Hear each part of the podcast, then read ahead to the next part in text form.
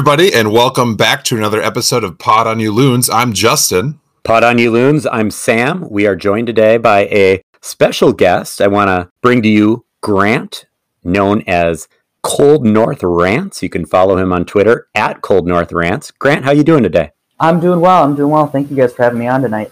Grant caught my eye just on Twitter, right? He's a very entertaining Twitter follow. I did not know him prior to reaching out. And it was just 100% was just, he was so entertaining to follow on Twitter. He had such great takes on Minnesota United. He had just such great opinions. And I felt that it would be nice to integrate that into the podcast.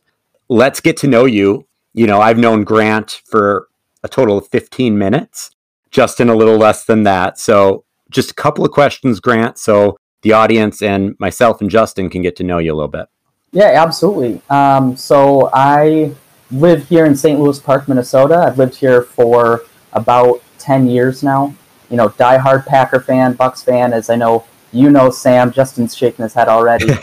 but I've been a lifelong soccer fan uh, my whole life. And when I heard Minnesota was getting an MLS team, I had been to the Blaine NASL Minnesota United game, I think, once. But other than that, you know, once I heard they were getting an MLS team, I was like, you know what? Let's just kind of ratchet up the interest and let's dive into some MLS here. I've been an EPL fan for a bit, so um, okay, Manchester United fan. Uh, yeah, we, no, I know. we haven't had one of those on there on, on here yet, unless yeah. you count Justyn, who has like three yeah. Premier League teams. Yeah, I've, I've I've explored the EPL. You know, kind of dipped my toes in a couple different fan bases. At least and that three. Was, that was my first one. So yeah, yeah.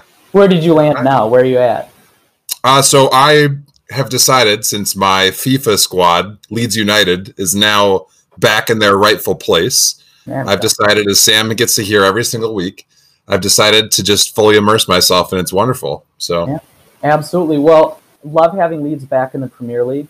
I love having good rivalries. So, obviously, as a Manchester United fan, I don't like Leeds, but it's great to have you guys back in the Premier League so we can try to kick your butt. Um, I say try because we're still rolling out a starting 11 with like Dan James and like it, it, it's rough right now. Uh, I know no one will feel bad for the Manchester United fan in the room, but it's not fun being a, a Red Devils fan at the moment.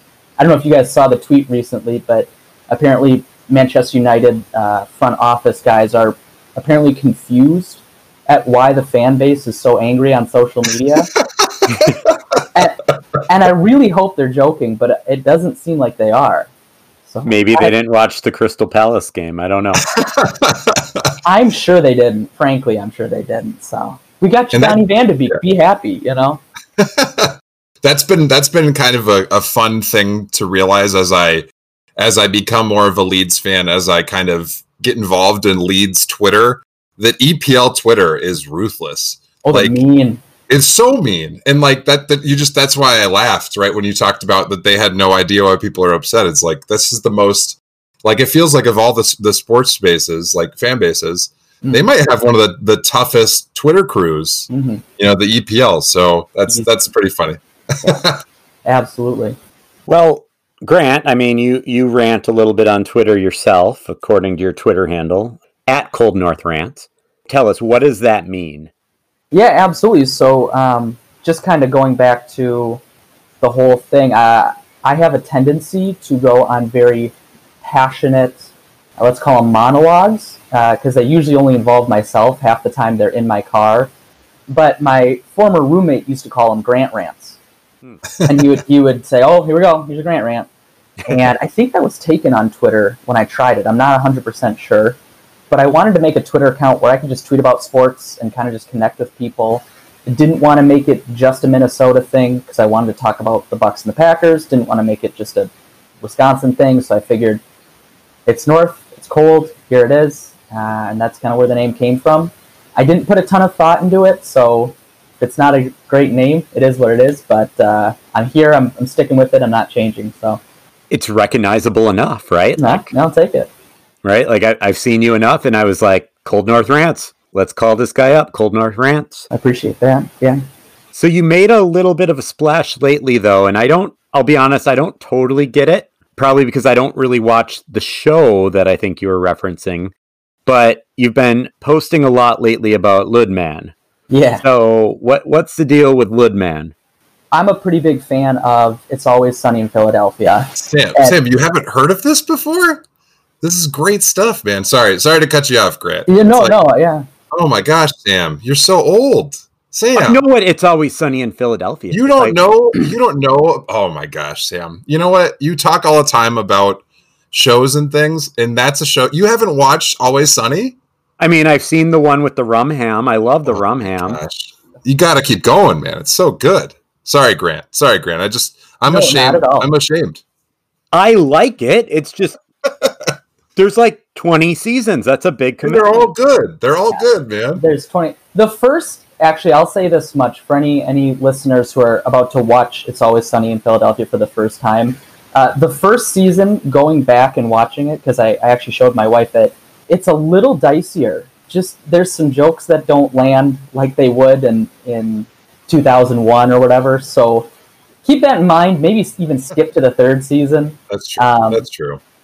You know the whole thing came from just a very brief explanation of the situation. There's a character named charlie and for some reason or another i don't recall charlie's trying to write a musical based on some childhood trauma he has. And he's been holed up in this room huffing paint and writing a musical in the dark for like three days. And his friend dennis comes to check on his friend and opens up the sun or opens up the shades and the sun comes in and so charlie starts to write a song called dayman and uh, i won't sing it for you. You guys are going to have to go look it up. There's no way i'm singing it. But you know just like any other i don't know. I don't want to call it funny because it feels weird calling myself funny but just like any other thing that pops up it just kind of came into my head. Um, it was the day after robin Lod had started on the right side of the field and he looked immensely better. And so it just kind of popped in my head. Lude man, better on the right man. And, uh, you know, the rest of the song just kind of came as it went. So that's how we went along with it. Uh, it's on my Twitter. And if you want the song itself, you're going to have to YouTube it because I, I'm not singing. It's so Yeah. good, Sam.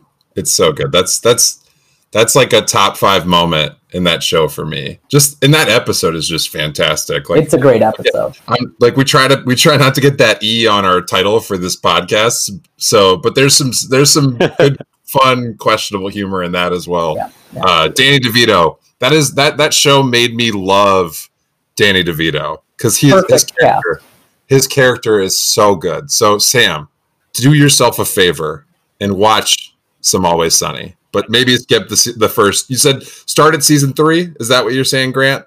Yeah, I mean, don't quote me on that either because who knows what's in season. I've watched every season, so it's been Right. since whenever the show started. It's been that long since I've seen those seasons. But uh, Right. yeah, keep in mind that they have matured a lot and they've refined their sense of humor. So it was the part of the cultural zeitgeist at the time, is what you Right. say.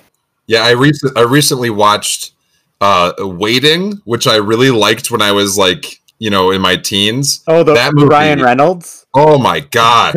that like my wife and I tried to watch it cuz we were like nostalgia, right? It was like on Netflix. And it was it's bad. Like there's a lot of stuff that like would never ever fly in It's today's hard. world. So I It's get it. Really I get hard. It- it- It's really tough going back on old movies, shows, stuff that you thought was funny, and looking back and going, "Ooh, like that just doesn't."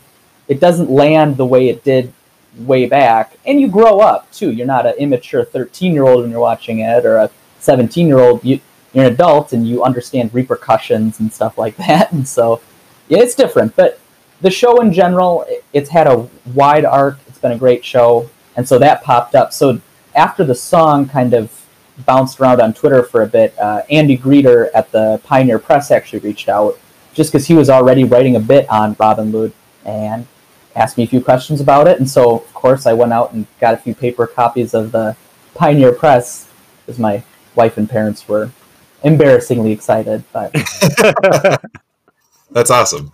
Hey, be, being in the paper is still cool. You know, like we might have, you know, advanced past that being a part of everyday life, but being in the paper is still really cool. Well, and I'm a former lit major, so um, I actually did not use my degree at all. So it's nice being in the paper and saying that to some way I have used my large Bethel University private college degree. So there you go. There you go. Well, it's great to have you on board, Grant. Let's get into a little Minnesota United news. Justyn, I feel like you want to take this first one though, because it's exciting. Okay, so before before I preface this, I did not find this information out the way other people did, but it, it's under. I, I heard that ESPN pushed this out. They had a push notification if you you know whatever follow Minnesota sports and you say that you want Minnesota United notifications, and the headline all it said was Minnesota trades for Kamara. And Minnesota sports Twitter was like, what? you know, because we, we're thinking Alvin Kamara, right? The the super good running back, you know, for the Saints. Uh, so th- at first, yes, th- there was some some confusion, right? The other Kamara, Kei Kamara, was traded to the Minnesota United, which is I I think I'm you know I'm excited for it. We'll talk about that in a little bit, but uh, it was for 150,000 in allocation money and a second round pick. You know, Kei Kamara's been around the block for a while, so he's you know he's 36 years old, but he's the league's number five all time scorer in rising. So I'm wondering if that's kind of some motivation, right, to climb that list. He's got 129 total MLS goals since 2006. Minnesota United's going to be his eighth club. So that's interesting, right? MLS club. Eighth MLS club. Yeah. So has a, had a chance to play for many teams Colorado, Sporting Kansas City, New England, also Norwich and Middlesbrough. Uh, he had 14 goals in 2019 and at least 10 goals in each of the last five seasons. You know, he so he was in his final year of his contract with Colorado, so it's kind of a low risk move, kind of just a one year thing. They have a young team with Diego Rubio in 2019 Rookie of the Year, Andre Shinyashiki at strike at the striker position. Minnesota's window is open now. You know, we got a lot of old dudes on this team. Believe it or not, now the oldest guy on the team joining Ozzie, who's 34, Boxall, who's 32. New guy Dibassy is is the same age as Ike Opara. They're both 31. Ethan Finlay 30, Metanire 30, Molino 30, Schoenfeld 30. We got some we got some uh, some age to this team. You know, the windows now, and I'm sure Kei Kamara wants to try to do as well as he can while he can. You know, I don't know Colorado's prospects, and he'll probably get more playing time here. I'm excited. I don't know about you guys. One of the big things I was excited about is if you think back to when myself, Justyn, and James were all previewing the MLS is Back tournament, James, you know, being a European, Kei Kamara was like in his mind, this was one of the MLS stars, right? This was one of the guys that he would hear about when he would be watching MLS review shows whether it was Sky Sports or wherever it was that he was watching it over across the pond, he had heard of Kei Kamara. Kei Kamara is a star. I know he's an aging star. I know he's not necessarily in his prime anymore, but he is still a star and he is still producing. And now he is a star for Minnesota United. And that gets me psyched. Yeah, I think it's awesome. You know, I'll be honest, I have always, I'll, I'll take it back, not always, because Kei Kamara hasn't been on Colorado Rapids that long, but um, I don't love the Rapids, and so Kei Kamara, it, he's the kind of I think Minnesota United, Minnesota Vikings fans will understand this. He's like a Clay Matthews. It's a guy you love having on your team, but if he's not on your team, you kind of don't like the guy that much. And so I'm excited to have him on the team. I'm, I'm ready for some Kamara time personally. I think one of the things that he brings to the team that's awesome is he doesn't have to create his own shot. We've got Reynoso. We've got, fingers crossed, uh, Kevin Molino still healthy. We've got Robin Lod, who, again, I'm sure we'll get into this later, but he has really had a resurgence on the right. And the fact that he is interplaying with Molino and Reynoso so well, you don't have to create your own shot. You just have to finish. And I think Toye is a promising young striker who still has a ton of potential. I, am not giving up on Toye at all, but I think that Kamara and Minnesota United benefit from this move a ton because we're going to have somebody who, if you're at the end of that run, you're just going to tap it in. You're just going to head it in. You're just going to finish that uh, and, and hopefully score a lot of goals. I, I have very high aspirations. And, and I like what you're saying. You know, I know that they're not the same player, but I think that in a way kind of toy toy his ceiling as being someone like Kei Kamara. And we want Toye to get there. We want him to be healthy. We want him to get there. But we can have Kei Kamara right now, and we do. So yes, he's older, but as we saw when we played Colorado earlier this year, he doesn't look like he's 36 out there. You know, he looks like a guy that can still make an impact in this league. Well, and he's made an impact against us on numerous occasions. Right. so, at very least, at least he won't be scoring against us anymore. Without a doubt, I, I like that it you know brings a bit of a depth to our team. I, I think, and I tried not to uh, overly criticize Adrian Heath because you know it's been a rough year with injuries. But when we take Toye out, we don't have a great plan at who goes in for striker. And so, at minimum, we can either start Kamara or start Toye and sub the other one in when we need a break or need a fresh set of attacking options. Kei Kamara, not the only new signing for Minnesota United. Minnesota United also brought in Adrian Zendeja. We bring in Adrian Zendeja from Nashville, who had previously traded for him just in 2019 for $125,000 in TAM and an additional $50,000 in GAM. They got him from Sporting Kansas City, we got him from Nashville, where we gave up a fourth round pick, which in the MLS Super Draft is pretty much useless, as well as up to $100,000 in GAM should he meet certain metrics. Do we know what those metrics are? No, we do not. But the trade is worth up to $100,000 in GAM. This was a big bench move for Minnesota United. As you know, Greg Ranjitsingh is hurt. We do not know what his status will be. Tyler Miller is out for the year. And that leaves the backup goalkeeper behind, behind Dayne St. Clair as Fred Emmings. And we, we love Fred Emmings on this show. We are psyched for him. We are psyched for his future. But Fred Emmings is 16 years old, and just throwing him out for first team minutes with Minnesota United does not seem like a good idea at the moment as he is still learning and still developing. So having a solid backup goalkeeper joining the team. He was a former USL Championship finalist. He did not win the USL Championship as Greg Ranjitsingh did twice, but he was at least a finalist. So he's capable at playing at a high level. I think this is the right kind of backup caliber MLS goalkeeper that we should be looking for. Right. And obviously, as we'll talk about, you know, later on today, Dayne St. Clair looks good. You know, I think that he's kind of exceeded my expectations personally. You know, and this move is just to give us some insurance, right?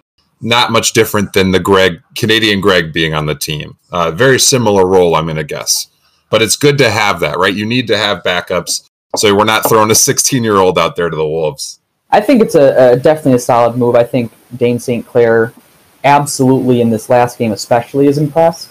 I'm very very high on Dayne St. Clair for the future.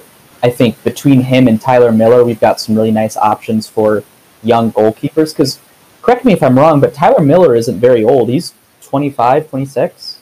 Yeah, it's. I wanted to say 27, but I would have to look that up. So he's at a good age for goalkeepers where we can see what we've got with him.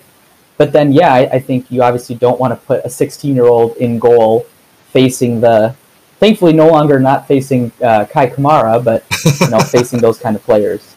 Especially with how often we play Sporting Kansas City, you're going to get uh, Pulido. Pulido a few times a year.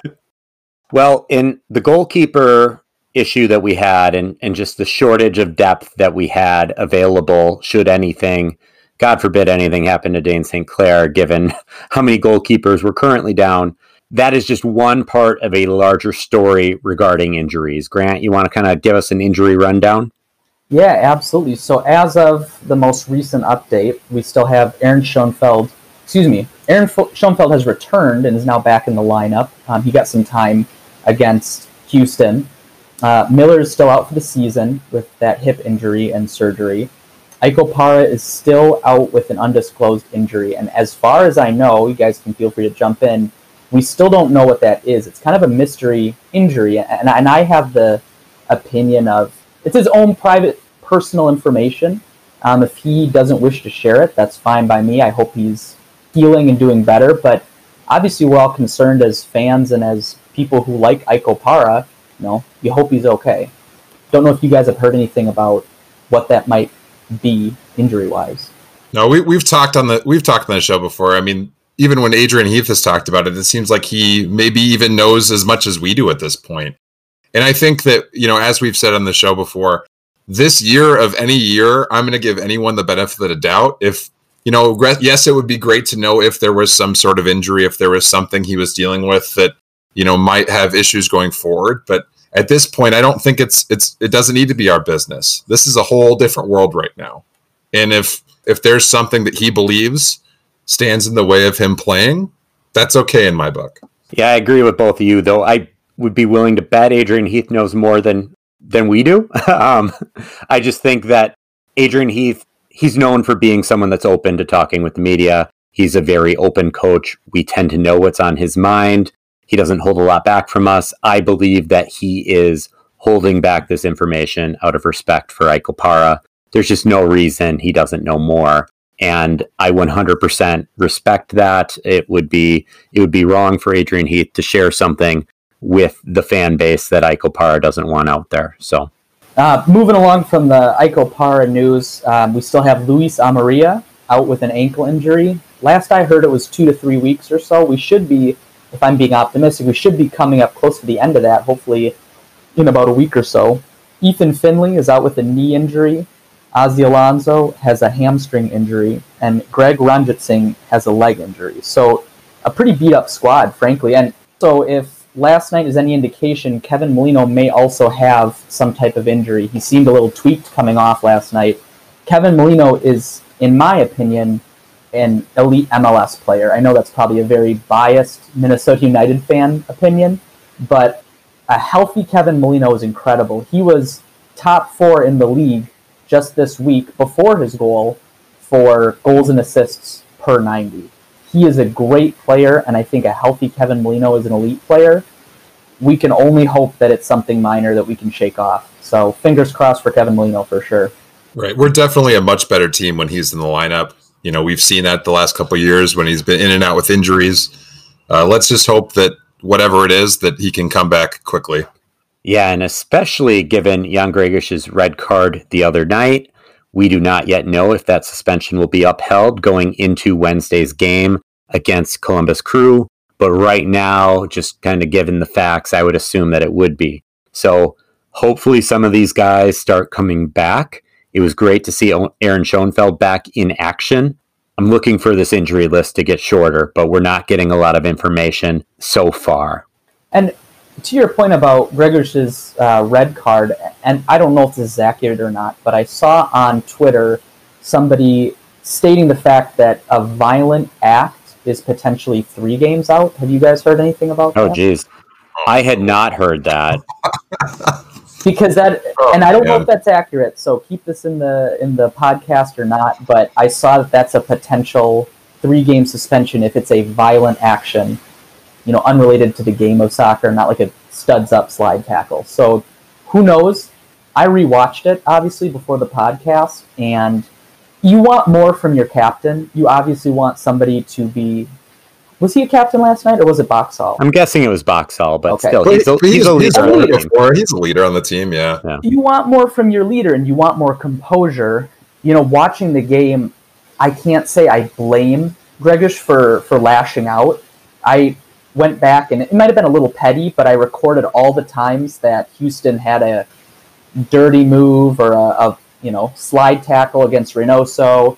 There was a lot in the first half. there was yanking not. yanking Mason Toye. There was a goal like where yep. Toye gets yanked. Yeah, I mean stuff like that. They're they're playing dirty all night, and you want the official to, to clean that up. But in the moment, Greguš has the ball one of the players, and I'm not sure who it was, one of the Houston players goes to knock it out of his arm and grab Greguš, and Greguš clearly is swinging his arm saying, "Get off me," which I get it. You can't do that, and I and I want more out of a leader on the team. But if you're going to go back and watch VAR, right? In my opinion, if it wasn't clear and obvious in the moment, and the ref is right there, if it's not clear and obvious in the moment, then why are we going back and not at least adding the context of this Houston player is inciting a reaction. He's obviously trying to unnecessarily push another player, and he's got his hands all over Greguš too. It's not violent. Is it a red? Sure. But I just think there's a lot to that where if you're the MLS front office, I, I think you can't put a three game suspension. He didn't even connect with him. He's too tall. He missed the guy's head. Oh man. And Sam Sam I I bring up to Sam all the time, man. Like I love I love soccer, but this is this is the stuff that kind of loses me from time to time.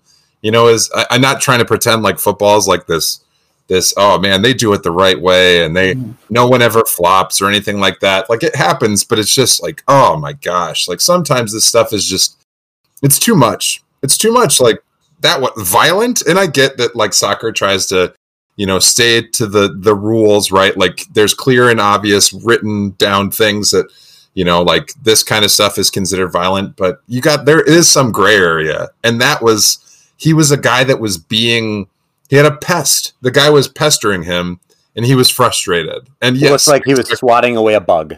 Right exactly. Mm-hmm. Like and and and yes we want more from our leadership but that's so oh my gosh. That was just in that moment when i saw it it was just like that's really really.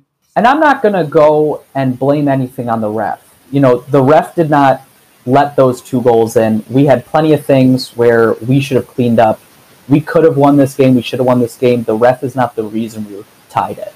But I think it's fair to say that the ref very quickly lost control of the game. I mean, almost right off the bat, we're seeing some bad moves, slide tackles that weren't even close to the ball, um, we're seeing players who probably should have gotten a yellow card. I know on my notes I had um, Cerén, Cerén, number 24, had a couple of different calls on him, and also Vera, number 22, had a yellow and probably should have gotten a second as well. So you've got players shoving um, during multiple different scrums and interactions. This ref, I heard he's new. Um, he got in the way of the ball like two, three times. I mean, really, if you're getting a performance review as a ref, you should be looking at this game going, there's a lot you have to clean up for the sake of the game, not just for Minnesota United, but you got to get in control of the players on the field. We'll get more into this when we do our game review. In true Pod on You Loons fashion, we don't always stick to the script, right? so Sorry, this is the rant that you get. It, yeah, I know. It's bubbling out of me here. Grant, I do it every episode. I always, I always start talking about stuff way before Sam wants to, so it's okay. It's okay. Though it's it's funny, Justyn, because I guess I haven't been away from the episode yet, but you have on one or two occasions, like when you're really really busy, right? And I've had to bring in Jeremy and Jeremy and James to kind of fill your shoes. And you you talk like I'm the dad of the podcast, but when you were gone, we went off the rails. So So I I may sometimes say things like I'm the dad of the podcast, but really really it's you. Compliment taken. All right, let's keep it going, Sam. Yeah, let's keep it going. We do have a little bit of a Thomas Chacon update just rumors are persisting that Thomas Chacon will be loaned back to his former club. Oh my gosh, I asked Sarah how to pronounce this. My my wife who speaks Spanish. Uh, Danubio, Danubio, Danubio, Danubio. Sounds so. Ru- rumors persist. Thomas Chacon will be loaned back to his former club, Danubio, in Uruguay. Uh, this has been even discussed by Sound of the Loons, the official podcast of Minnesota United. So, very much people who are in the know it seems as if Minnesota United has wanted to loan out Chacon for a while and just hasn't been able to make it happen yet for whatever reason. I know the fan base has been pretty vocal that Chacon needs playing time, whether it's with the team or out on loan somewhere. You, you know, we've discussed on this podcast that the timing may not be great considering the long list of players that aren't currently match fit and you know the the looming suspension of Jan Greguš. So I I don't know. I mean, we're we're in the point where I might get called up soon. Um, so can we afford to loan out Thomas Chacon? Not sure. What do you guys think? So Andy Greder tweeted on on Thursday about this, and it sounds like he talked to Adrian, and Adrian said they're going to hold off on this, rightly so, because of you know because of the depth issues that we've had. And I mean, throw Molino into the mix with that, right? Like that might be another indication that that this can't happen right now, which might be promising, I guess, for his playing time. Maybe he'll find a way into the lineup more, you know, if if Molino's out. But yeah, I, I mean, it, it'd be great to get him on the field, get him some playing time somewhere. You know, it might have to be here, which isn't a bad thing because he's looked good recently. Yeah, I think in a total bubble, if we had no injuries, I would be all for sending him out on loan. Um, obviously, with the injuries, like Justyn just said, um, I've also seen stuff that Heath has said they're they're likely not going to loan him out. You know, I can understand if you've heard enough from the sound of the loons. Uh, I know Cal has said it. Uh, a couple other people who have been at Minnesota United practices have said it.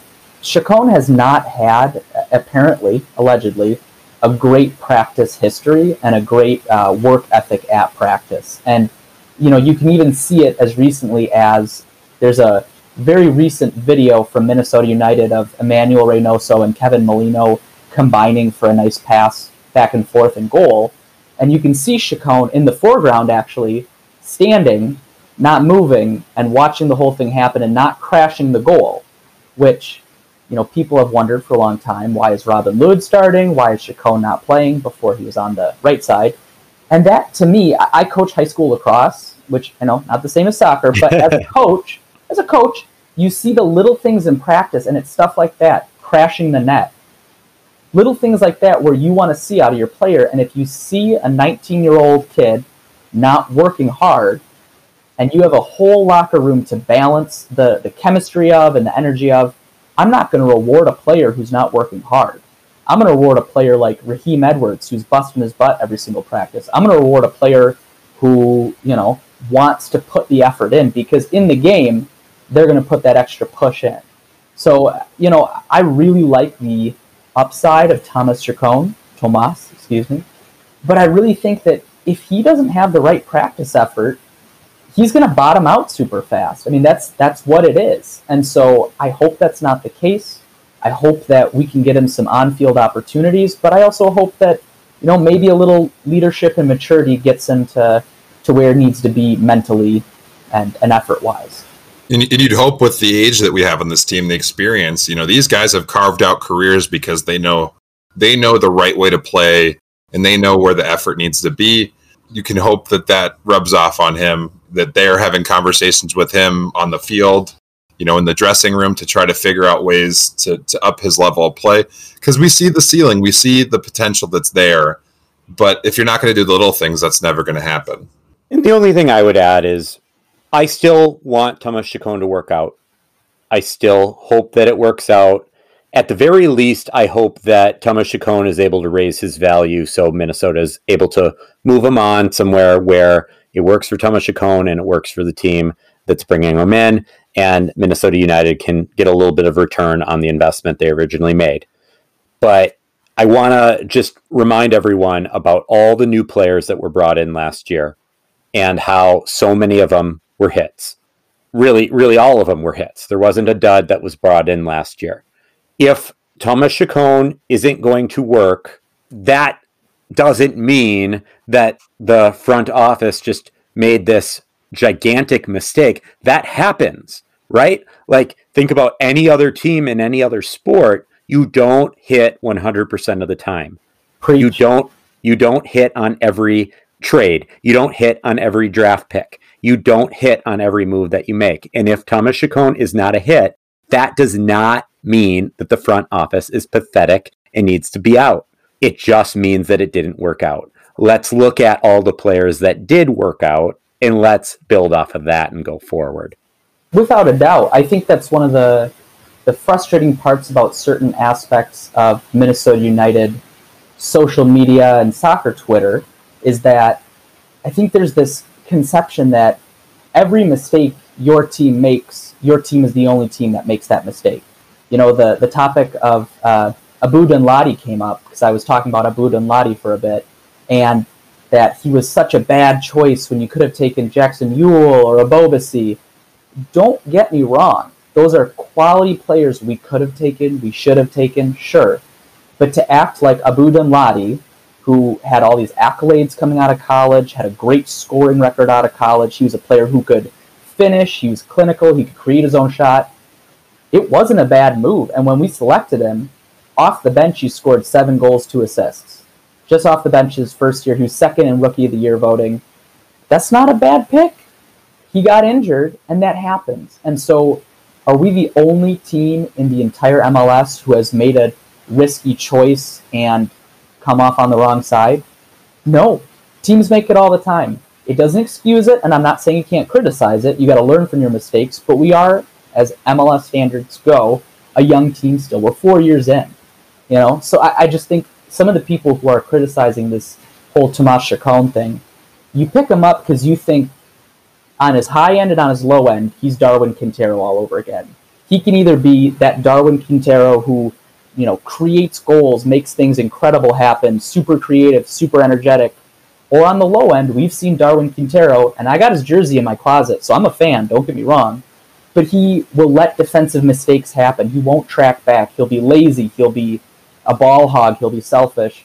That's the kind of player we don't necessarily need. So I am all for the team on the field. And if he's not for the team on the field, we got, like you said, Sam, we got great picks with uh, Raheem Edwards, you know, a lot of really good guys that are ready to step up and work hard.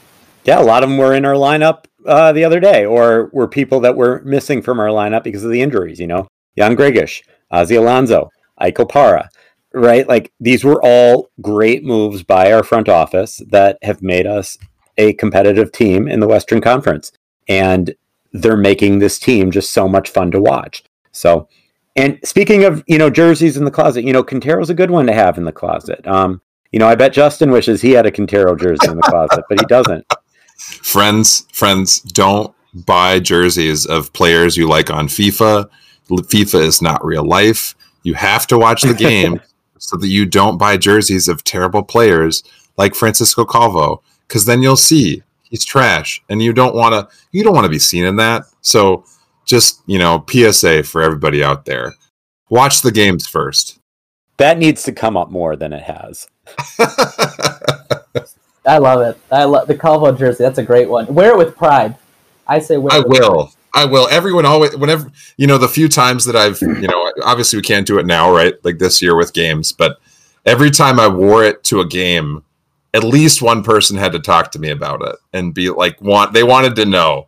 You know, they were yeah. So I'll continue to do that.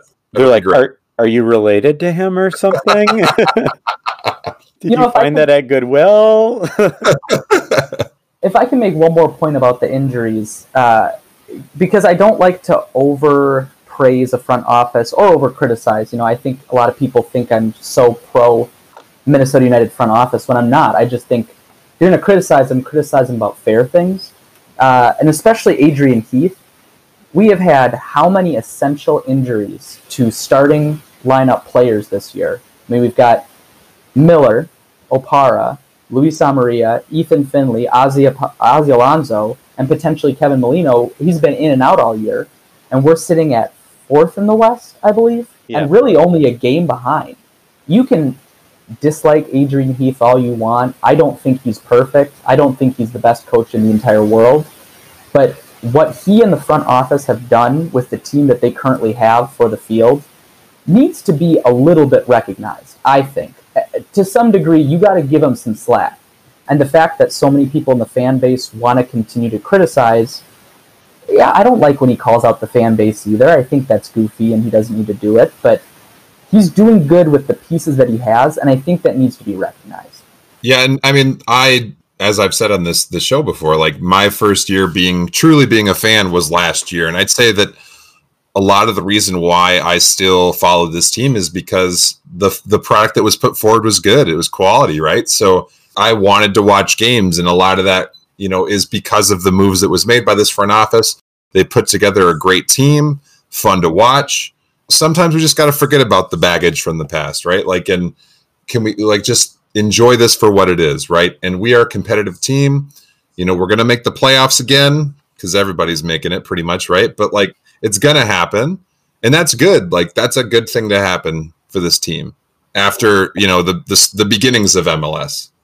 All right. Well, let's move on. We have a little bit of a recap of last night's game at Houston. Justyn, you want to give us a rundown of that lineup? Yeah, so we had Dayne St. Clair in goal, Gasper, Dibassy, Boxall, and Métanire in the back, Greguš and Dotson in the middle, Molino, Reynoso, and Lod up front with Toye on the top. Uh, subs were were Fred Emmings, still not getting in there, but he's still on the subs. Uh, Musah, Harrison, Hayes, Edwards, Chacon, and Schoenfeld. Uh, just to note, our new recent signings that we talked about before, Kamara and Zendejas will not be available until Wednesday game. So maybe we'll see them then, maybe off the bench. What'd you guys think of this lineup? Well, I, I liked how you texted me when you first got the lineup sent to you on your phone. And you're like, this is the lineup I've been waiting for. And I was like, Justyn, it more or less picked itself. Like, look at our injury list. Yeah, I mean, obviously, like it's not the ideal lineup. I'd love to see Luis Amarilla on the top, but I just feel like that this is we're starting to work our way towards what we wanted. Right, the big pieces are missing. Ike Opara and, and you know Ozzie Alonso; those are huge parts of this team. Uh, but I, I, think that this is it's it's kind of cool to see the vision of what Adrian wanted to have this team look like is at least starting to take shape more. We just need those top those top flight players to be available. But I feel like we're getting in the right direction. I like the lineup. I think that there is so much of the lineup that makes me wish for what uh, injury-free 2020 would look like. But that being said, um, I just appreciate that it seems to me that Adrian Heath has learned from a lot of the things that he has done this last year Lod starting on the right is fantastic. I think getting Dibassy some time in is awesome. He started off really well. So I was excited to see the lineup because I just think this is our best setup by far. All right. Well, let's do just a quick rundown of the first half. The first half was the fun half of the two. It did not take long for Molino to open up the scoring for Minnesota United as he gets a goal in the 11th minute. It happened as Greguš took advantage of a sloppy Houston turnover. He dribbles it down the field, finds Molino on the left, and Molino gets it in. Just a minutes later, though, it looked as if we were going to have a little bit of a downer, but it turned out into just an awesome situation. So the way it happened was Romain Metanire, uh, we'll, we'll say he kind of put Michael Boxall in an awkward situation, which resulted in Michael Boxall committing a penalty, which our old friend Darwin Quintero lines up for. But then, guys, it was blocked by Dayne St. Clair. So we have two highs pretty early on. We have the goal by Molino and then a penalty block. I'm sorry, but a penalty block is as exciting as a goal. Those are sweet. not sure if you guys noticed, but um, two things I saw from that penalty block by Dayne St. Clair is the block was by his foot. He actually yeah. got it by his foot, diving to his left. And I, I, thought that was interesting because it looked like Darwin Quintero just tried to basically shoot it down the middle. Um, I think Darwin Quintero is a, a, savvy player and a smart player, and I, I almost wonder if he was trying to kind of fake out Dayne St. Clair you know, you have a, a young goalie who is expecting a veteran to slot it in one of the corners. So, of course, if he's overthinking it, he's a young guy. He's going to dive one direction. And Darwin almost guessed right. I mean, we got lucky that that was a foot save. But I, I just think it's interesting. I wonder how much of that was intentional because of Dayne's inexperience or relative inexperience. Well, and Darwin's probably shot a few balls at Dayne St. Clair in his day. Like, Dayne St. Clair would have been the practice goalkeeper a lot. Houston's play overall did improve as the half progressed, but they were not able to capitalize. And it was actually Robin Lod, Ludman, who made it 2 0 in the 46th. I get very uh, obnoxiously excited when Robin Lod scores. Um, it's a level of validation from uh, fighting with people online all last year. Uh, I can't tell you how great it feels. But it is something to be said about, again, how did he get this goal, right?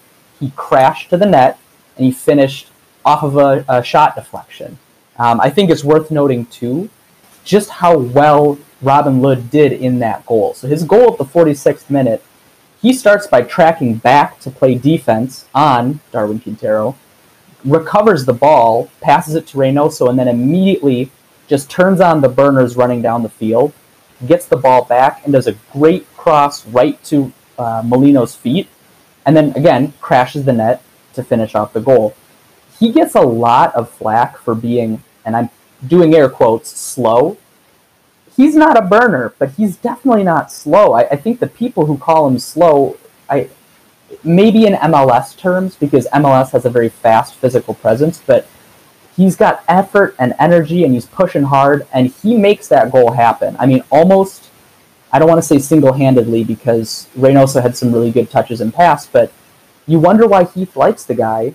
Effort, crashing to the net, tracking back on defense, putting in the little things. It's all right there in that goal. Well, and it, has been a lot of goals so far this year. Um, you know, this isn't the one goal in the U.S. Open Cup season for Robin Lod. He's at, I'd have to check how many it is now. It's got to be like five or six. I think he's got six. Yeah. So second highest goal scorer on Minnesota United. Grant, I think you're the true Lod bro. Oh, I will die on this hill. I know there's a couple other podcasts I, I listen to who uh, try to champion themselves as the only people who, you know, defend Robin Lod. But you can go back, if you go to my first tweet, I'm pretty sure it's about Robin Lod, or maybe it's my second tweet. But uh, it's a hill I will die on. You, you look at his performances, and I don't want to spend too much time on, on my Robin Lod rants, but uh, you look at his performances for Finland in the Euro Cup when he was starting, again, on the right or playing centrally. He's their man of the match for like two different games and has an insanely positive score. He's their shot creator, he's their chance creator he is not bad. And so I went to bat for him so many times on social media because people would say he's invisible, he's bad. No. What he didn't have was somebody like Emmanuel Reynoso to meet him with those passes and to find him when he's making those runs. He made a lot of great runs that went unfound or bad passes or whatever it is.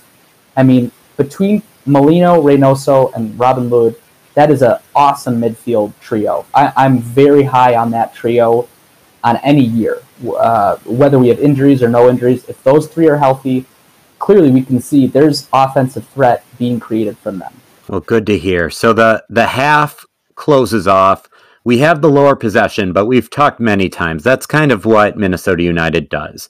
We we tend to be a little bit lower in possession in, in like the 40% range. Last night was yeah, last night in the first half it was 43% we we tend to do that because we are a little bit of a counter-attacking team, not the same way that Tuvalu is when they go up against Spain, but we are a little bit of a counter-attacking team. That's how we play.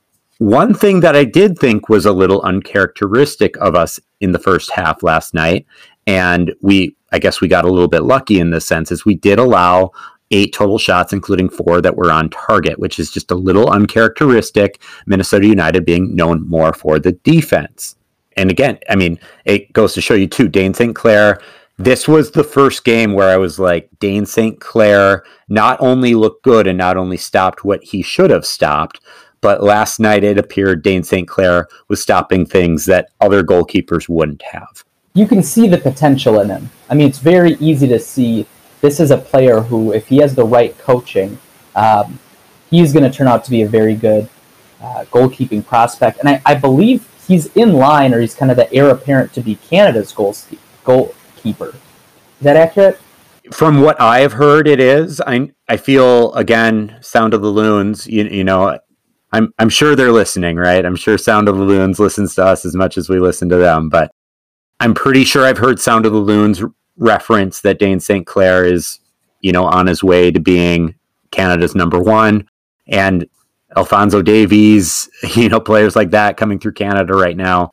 That's not a bad spot to be for these these next few years coming up. Is Canada's number one goalkeeper. So, second half was not as great for Minnesota. Obviously, if you're listening to this podcast, chances are you know the score line where we entered the half 2-0, we closed off the game 2-2. Jose Aja immediately was in for Dibassy at the half which just just to clarify that means that you can still make three separate instances of substitutions going forward. Uh, you can have five subs total during this COVID era, but only at three different times. If you do it at halftime, it's almost like a freebie, and you can still have four more substitutes at three different times. So Jose Aja comes on for Dibassy at halftime. Dibassy played just fine and didn't appear to be injured or anything. I'm guessing they just don't want him playing a full 90 minutes quite yet. Here we start the theme of both of these goals where Dayne St. Clair blocks the shot, but doesn't necessarily catch it. And the ball falls to another player who is able to convert falls to another Houston player who is able to convert and score the goal. And in this case, the ball fell to none other than our old friend Darwin Quintero, who is it, it, honestly, it was a very nice chip he had in. Goes right over Dayne St. Clair, and Houston is on the board. It is now 1 2. This was Darwin Quintero's fifth goal of the year. And of course, it was his second goal against Minnesota United this season, which, as a Minnesota United fan, it was frustrating to say the least. Yeah, I mean, I understand, you know, being fueled by maybe this idea that that we gave up on him, but I, I think we're valid in our opinions on, on Quintero. But I also I also think he's valid in using whatever motivation he needs, and you could tell that he was very excited to be able to score against the former club club prove us wrong, whatever, you know, and it's part of the reason why we didn't win the game. So good good for Darwin. Whatever he's going to do to help him be successful, let him do it. Marlon Hairston subbed on for Mason Toye in the 61st. Mason Toye, another very quiet night for him. I'm not sure if any of you have any comments on Mason Toye's play, but it just it didn't seem like his positioning was great uh, as far as taking advantage of any you know, attacking balls that Minnesota United had in. Not long after, Dayne St. Clair makes another great save off of a Darwin Quintero, right? We're talking about Darwin Quintero again. Dayne St. Clair makes a great save off of a Darwin Quintero free kick. And Figueroa, of you know those of you who are English Premier League fans, FA Cup fans, he is of the Wigan. What was that? 2012 or 2013, when Wigan shocked the world and won the FA Cup. He is able to get the rebound, and it is now 2 2, all tied up in the 69th minute. Yeah, and one of the things I would say on that, this is a little petty, but in the 30th minute, Figueroa had a pretty blatant hit to Reynoso's face that went uncarded as a verbal warning. I'm still a little bitter about that because I think players obviously play a little bit differently when they've been carded. And I know he had a few dicier moves towards the second half as well. So still a little mad about that specifically, but frankly, unfortunately, this comes down to Kevin Molino. He is absolutely supposed to be marking Figueroa, and I don't know if he assumes that Dayne is going to save that shot, but he stops and doesn't move, and Figueroa just keeps running and cleans it up. So love Kevin Molino, but he's got to stay with his guy on those set pieces.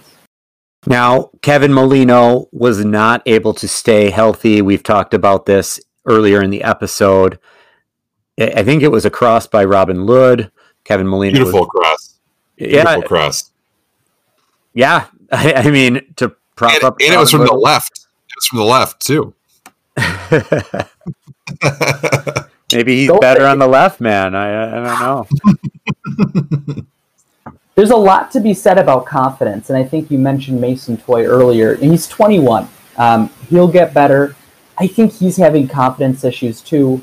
But with Robin Lod right there on the left, even he, I thought there was a dramatic drop off in his play moving back to the left. He had that great cross, but I think overall, it's clear to see how comfortable he is on the right. I think the confidence he's gotten off of these last few games, scoring goals, getting back into his natural rhythm, I think you can see that. I would say my criticism of Heath for these moves is that I don't know why you take off Toye and then put a Marlon Hairston on.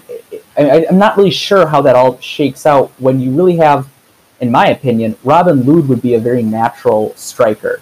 He makes those runs, he can stay up top, he doesn't have to be pacey, and you can put a Raheem Edwards on, you can put Marlon Hairston on instead, I, I, guess I don't really know what his strategy is for striker if we're taking Mason Toye out. Granted, we've got Kamara coming, so there's that, but I don't think Heath has responded super great. Um, it seems like kind of a free for all on who's going to play striker. I think was it last game where Edwards played striker for a little bit. Well, and Raheem Edwards with his pace, that almost makes a little bit more sense to me. But yeah, I, like last night looked like a false nine kind of a situation. It, there obviously wasn't a true striker in the game for the closing portion of this game. And especially with uh, Jan Greguš coming off, which we're going to talk about in a little bit, but especially Jan Greguš coming off, it it got to the point where it just it looked like we were just fine with the draw, that we weren't really going for it quite anymore, that we were just fine with the draw, and especially once Jan Greguš came off with that red card, I completely agreed and understood. Like, let's take the point and get out of here. But yeah, I I don't totally know the Mason the decision making behind the Mason Toye decision. I guess the only thing I would say is I did not really think that Toye looked great and probably confidence, but also it, it, it's just I don't know. He's been in he's been in very up and down form this year. Really, last year when we think about when Mason Toye was at his best, that was over a very specific stretch of time. And besides that, it was more of the same. Just moments of brilliance, and then he would just disappear. And Adrian Heath must have just thought that he could get more from someone else. Or maybe he honestly didn't want to wear him out, knowing that he was all he had for Columbus on Wednesday. It might be that too. I think that's valid. I think uh, you know you have to save your only striker. You know, assuming Kei Kamara can come in and play right away, he's probably not going to play the whole time. He's a 36 year old but yeah, uh, Toye hasn't looked great. I'm I'm still big on him. I like him a lot, but I think he's got to find that rhythm that works for him. Strikers are so mental; they're like kickers in the NFL, where you know if they're going through a cold streak, it's going to be very cold. My hope is that he can find that same chemistry with Reynoso that Molino and Lod have found as well. Before we move on from Mason Toye, I just want to put it out there. Big fan of Mason Toye. He's one of the youngest people on the team he has a I'm hoping a bright future ahead of him, and I hope his bright future is with Minnesota United.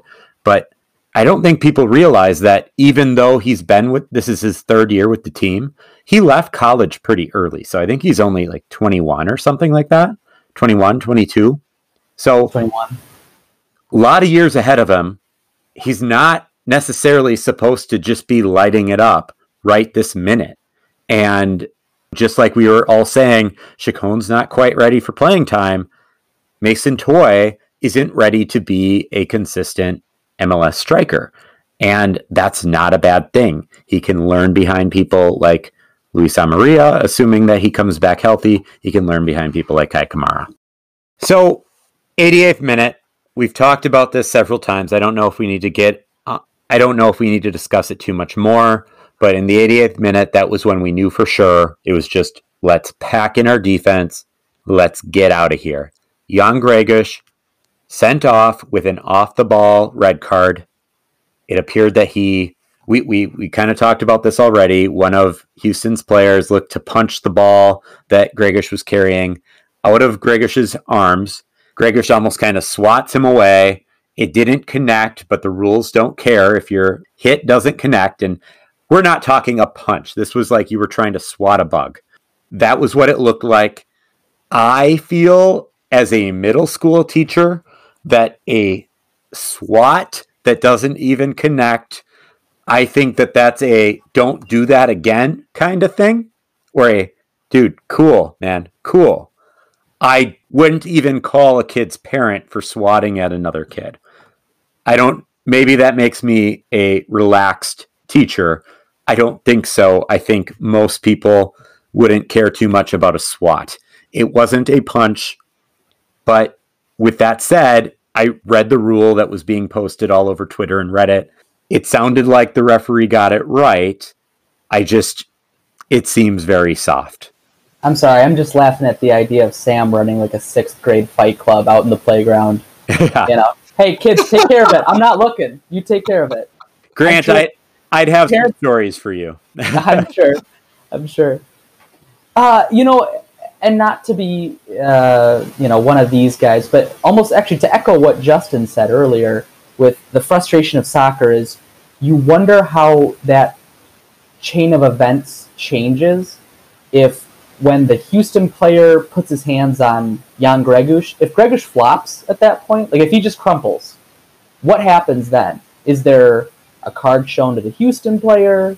I'm not saying a red card, but you know, it, it's frustrating about soccer sometimes. As a lifelong soccer fan. I played soccer all through high school. I, I just wonder, you know, there's got to be a better way to look at those kind of scenarios with context. Anyway, we get a quick cameo by our old friend Christian Ramirez in the 89th minute, and the game closes off 2 2. So we head on. We're going forward into the next two games of phase two. We have Wednesday, September 23rd at Columbus, who are one of the hottest teams in the league right now, and are an Eastern Conference opponent. Justyn and I should be we're going to actually try something new. We're going to we're going to record immediately after the game, just 20 to 30 minutes, no more. We're going to do our best to record the t- Columbus podcast, maybe even as it's going on. We might record the first half part during halftime. We'll see. But look out for that one. And then a few days later, on Sunday, September 27th, Minnesota United will host RSL, which, as we've said before, that previous game where RSL came to town was great. So let's see more of that. But we have no additional information on any additional games after that. From my understanding, is after the RSL game, there should be nine more regular season games prior to the MLS Cup playoffs. So I'm I'm looking for more information, but going into phase two, we didn't get that until last minute, right? Like we heard about it right before the final game of phase one. So we will see.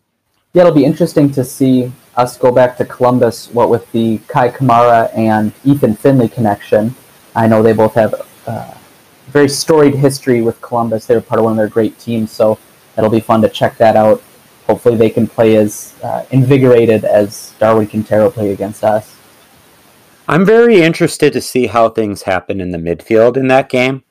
In our MLS uh, MLS's back tournament game against Columbus, you saw Hassani Dotson just basically being a pest to Darlington Nagbe and really kind of did a good job taking Nagbe out of the game. You know, Nagbe being one of the more senior members of the MLS being a you know a true MLS star, Hassani Dotson more or less takes him out of the game. But if I remember right, Ozzie Alonso and Jan Greguš were both playing in that game. And I don't, especially if Ozzie and Greguš are both gone, I don't think that Hassani Dotson is going to have that that freedom. You know, we always talk about the things that Alonso is accountable for when he's in the game and that frees up players to do other things. I think that the midfield battle between these two teams will be way different than it was the last time we saw them in Orlando, and hopefully we have a plan for that. Yeah, uh, I would not be surprised to see Hairston and Musa in this game. You know, just assuming that obviously Greguš is not going to be, at least they won't overturn the, the immediate red card call. Uh, he's out. So I, I would be, um, I would predict that we're going to see some form of Musa, Hairston Dotson, um, probably playing a pretty defensive role. But again, who knows? It, it's tricky. Darlington Nagbe is an incredibly good player, and if we don't shut him down, I think you know he's kind of their focal point where they can make a lot of quick stuff happen on offense. Yeah, not to mention Gyasi Zardes of U.S. men's national team fame. He's he's up top for them, always looking dangerous as well. Well, guys, let's get into our award-winning segment. It is our big club day football, our big CF, and just a quick one for you. And it, it's just I grew up in a Big Ten area.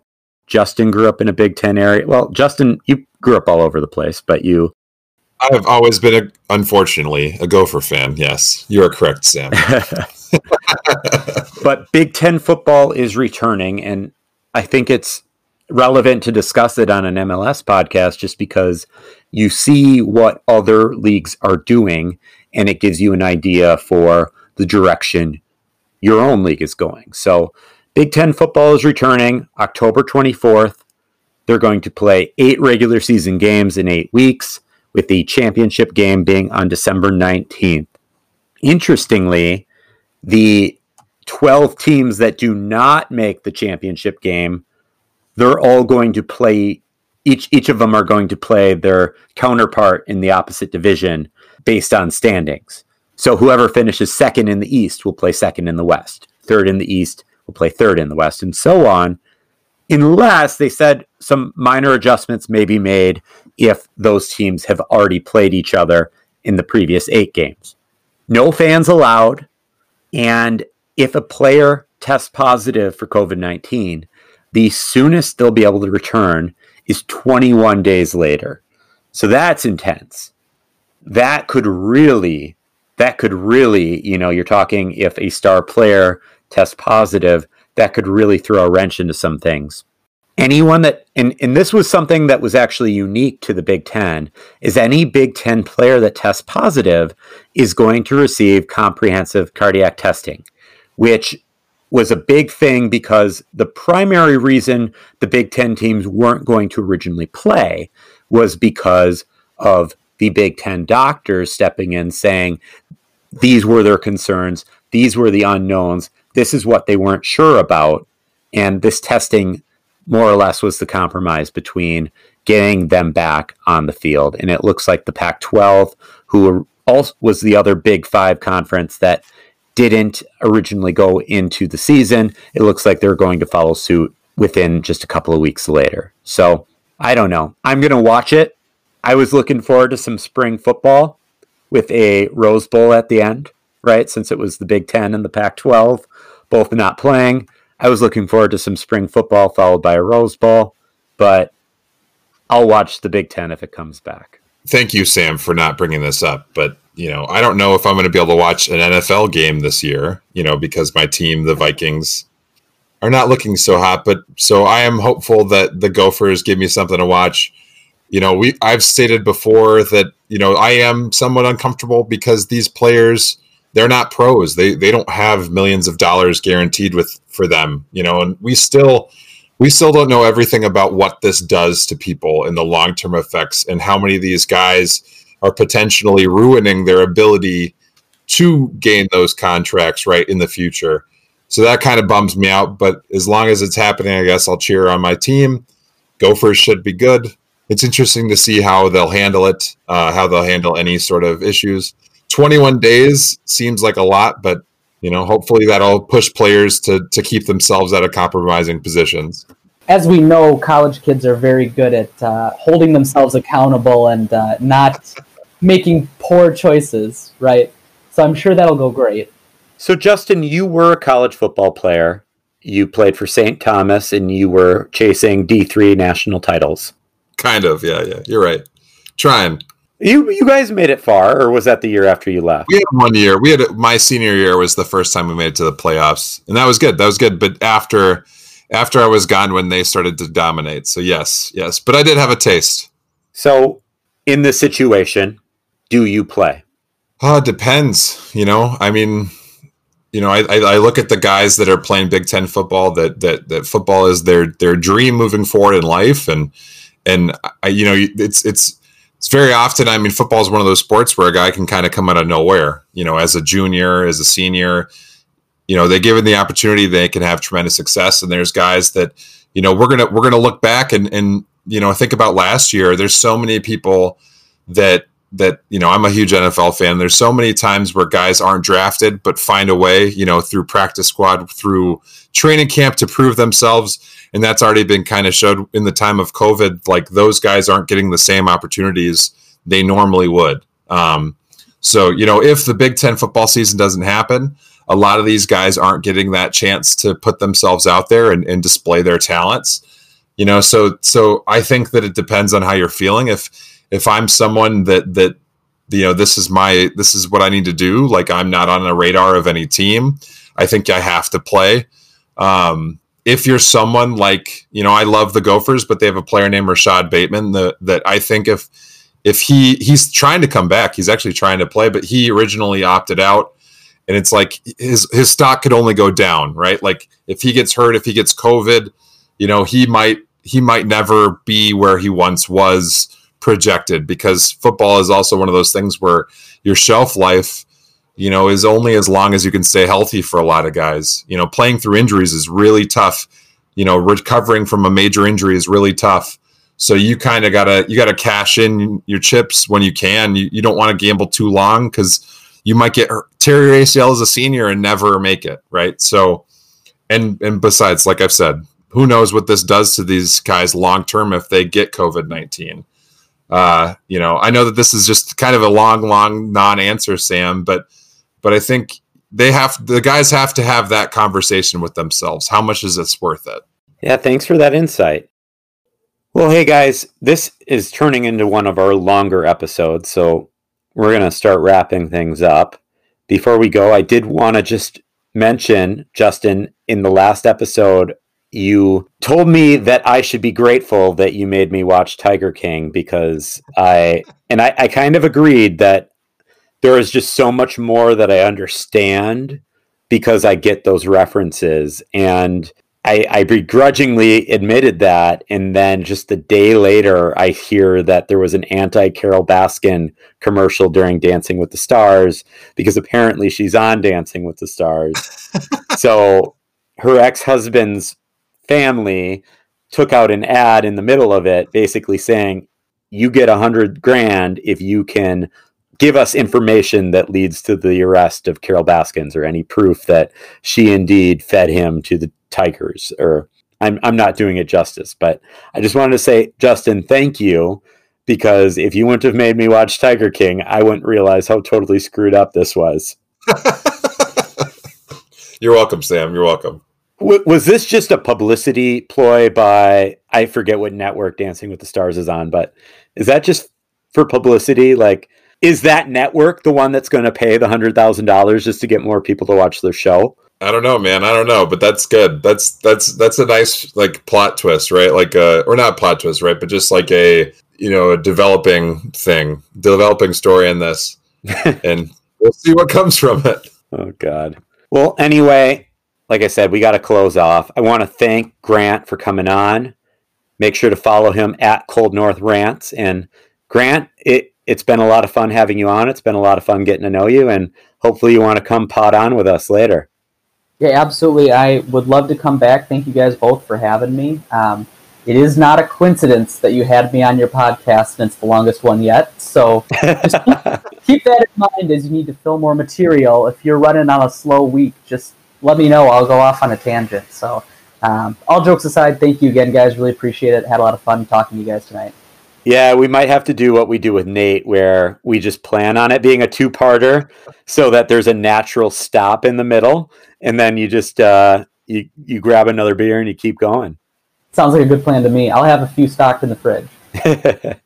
now, I, I want to remind all of our listeners um, if you've made it an hour and 20 minutes into here, I want to remind all of you, you are the hardcore fans. So please, please, please subscribe to Pod on You Loons on the podcasting platform of your choice and follow us at Podloons, especially if you have access to Apple Podcasts, leaving us a review that actually has written words, even if it's just your pod is good, even if it's just Go Loons. You don't have to be super creative on it, but that is what makes us available in Apple's podcast search. So we're not always available if you just type in Minnesota United in Apple Podcasts. We are if you do that in Spotify. We are if you do that in iHeart. We are if you do it on PodMN. We are not always if you do it in Apple. It all depends on how we're doing on Apple.